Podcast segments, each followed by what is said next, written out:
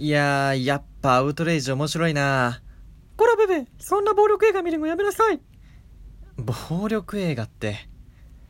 白黒ハンガーのちょっと隙間に放送局。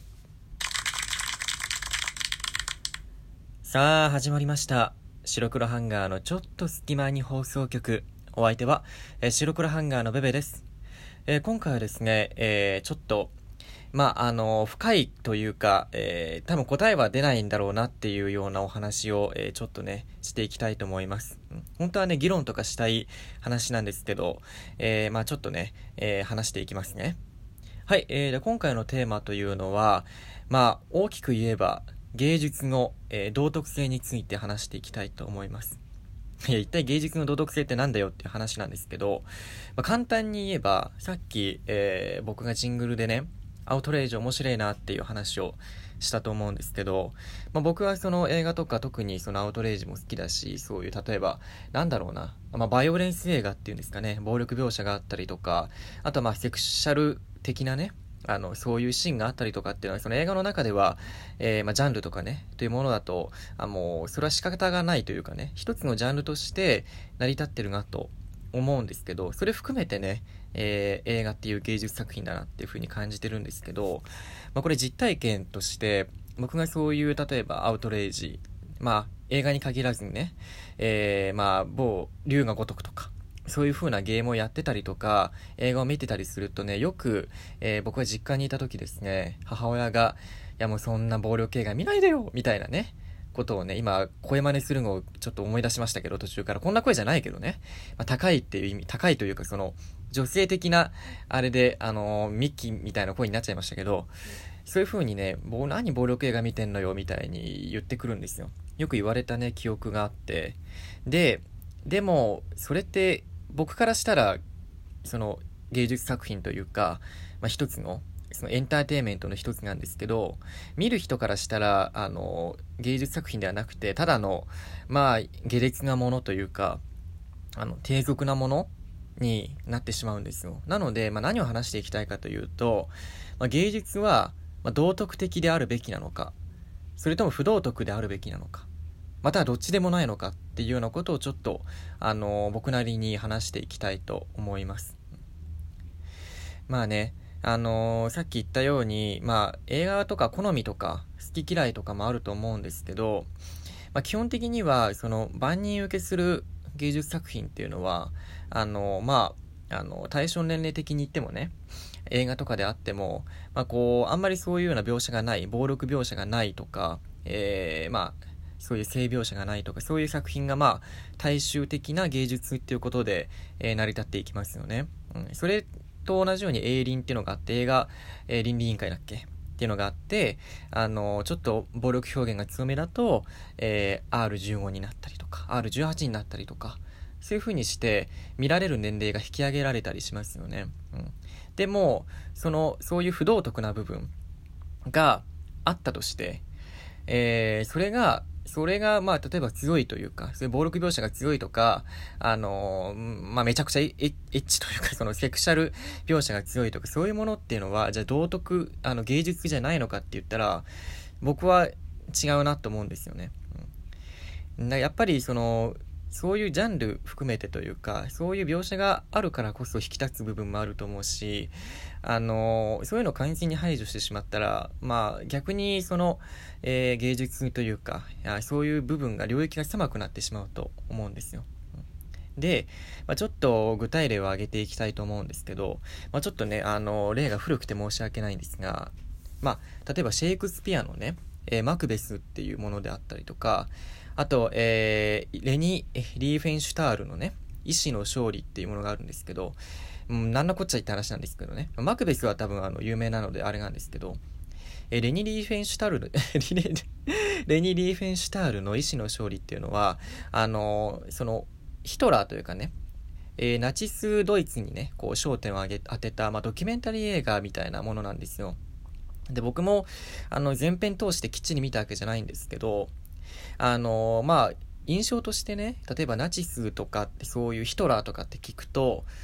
あんまりいい印象ってないじゃないですか。あの、独裁者だったとかね特にその時代のドイツっていうのはあまりその、まあ、ヒトラーが牛耳ってたというか独裁してたドイツの頃ってまあある意味ちょっと黒で国としてもねあんまりいい歴史というか表向きの歴史じゃないんだろうなとは思うんですけどこの「えー、意志の勝利」っていう、まあ、映画ドキュメンタリー映画っていうのはそのヒトラーの、えー、部分をこうヒトラーがこう演説をしてる部分とかそういうのを撮ってるんですけどそのねもともとその不道徳である部分あのヒトラーっていうそのあまり良くない部分不道徳な部分をこの、えー、レニは、えー、道徳的に撮ってしまったんですよ。それ何かっていうと、その演説をしてる部分とかっていうのをこうライトとかを使ってすごいね神々しくね撮ってしまったんですねでその周りの人たちがそれに陶酔しているような形に撮ってしまった。つまりまあ不道徳であるものヒトラーっていう不道徳なものをまあある種あの芸術っぽくというか道徳的に撮ってしまったんです。で、すごい問題に、問題になったというか、まあ、なったかな、当時問題になって、えー、このレニ自体は、なんか国かな？から、まあ、その戦争映画的な意味で、その、えー、禁止、映画を作ることを禁じられちゃったんだったかな、確か。えー、そんな感じにもなったりしてですね、えー、今現代でも、この意志の勝利っていう作品の、が、この芸術なのかというか、えー、その不道徳性がね、あるものを道徳的にとってこれはじゃあ芸術って言えるのかっていうことについてかなりね現代でも議論されてるんですね。うん、でもうちょっとまたここやたら小難しい話になるとあれなのでまたちょっと変わった思考で話をすると最近ね、えー、まあ先ほどというか、えー、2人の回でもお話をしましたけどピエールとか、えー、ひろふみさんとかね、さんって言うべきなのかわからないけど、まあ最近その芸能界での不祥事が多いですよね。で、その不祥事が多いっていうのは、基本的にその俳優さんであるその、えー、ピエールとか、えー、まあ、荒井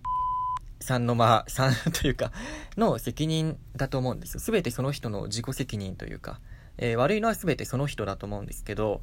まあ、あの、その人が出てる映画作品であったりとか、ドラマであったりとか、えー、そういうのをね、あの、例えば公開前であったら映画の公開を自粛するであるとか、で他には、あの、まあ、ね、NHK とかの、確か朝ドラとかにね、某ピエールさんはね、出られてて、最近のやつですよね。で、その NHK が、えー、もう、その配信をしてて、で、結構重要な役だったんだけど、でも代役を立てるというか、新しい役の人を、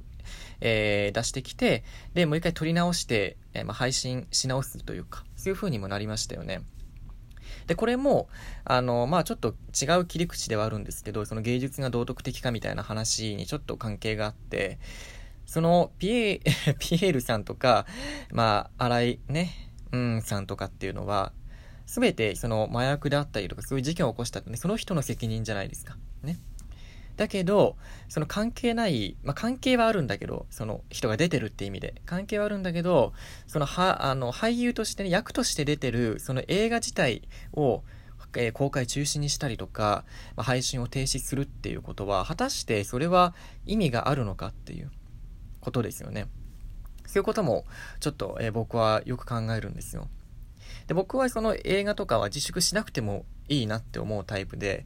まあなんでかっていうと、だってね、あのー、まあ CM とかだったらわかりますよ。その、えー、例えばピエール・ンさんが出てる CM とかっていうのを、その、逮捕された後に流すっていうのは、まあもちろんその企業の印象に関わるもんですから、それは良くないなっていうのは僕は思うんですけど、映画はあくまでその人が役として出てるもので、まあ、クレジットにね、その人の名前は出るけれども、映画の中に出てる人は、またその、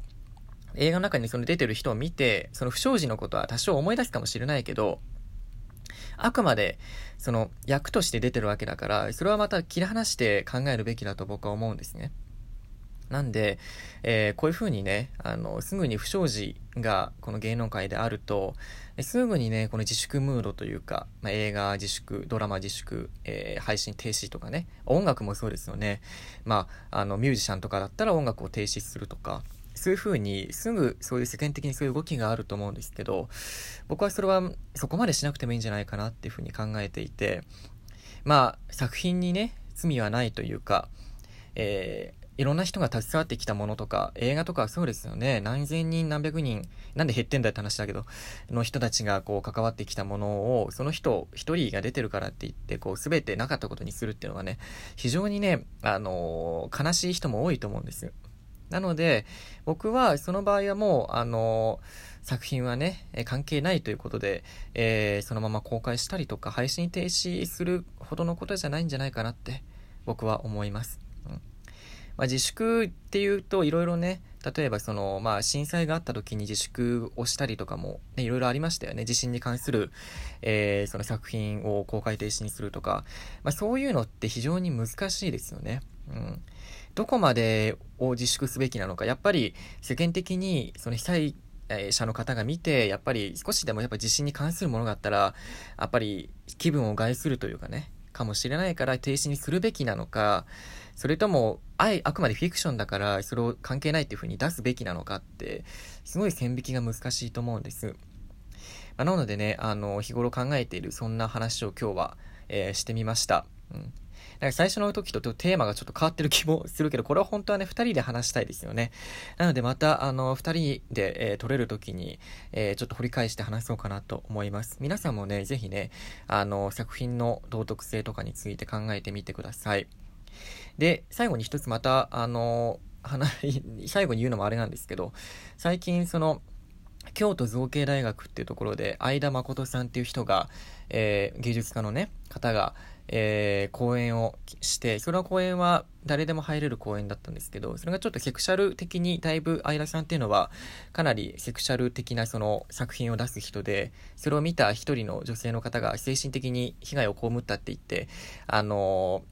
こう、損害賠償じゃないけど、訴えるっていう事件があったんですけど、それもまたね、その、芸術が何なのかっていうのをちょっと考えなくちゃいけないものですよね。はい、えー、ということで、答えはないんですけど、えー、今日お相手は、えー、ベベでした。えー、ありがとうございました。えー、じゃあね。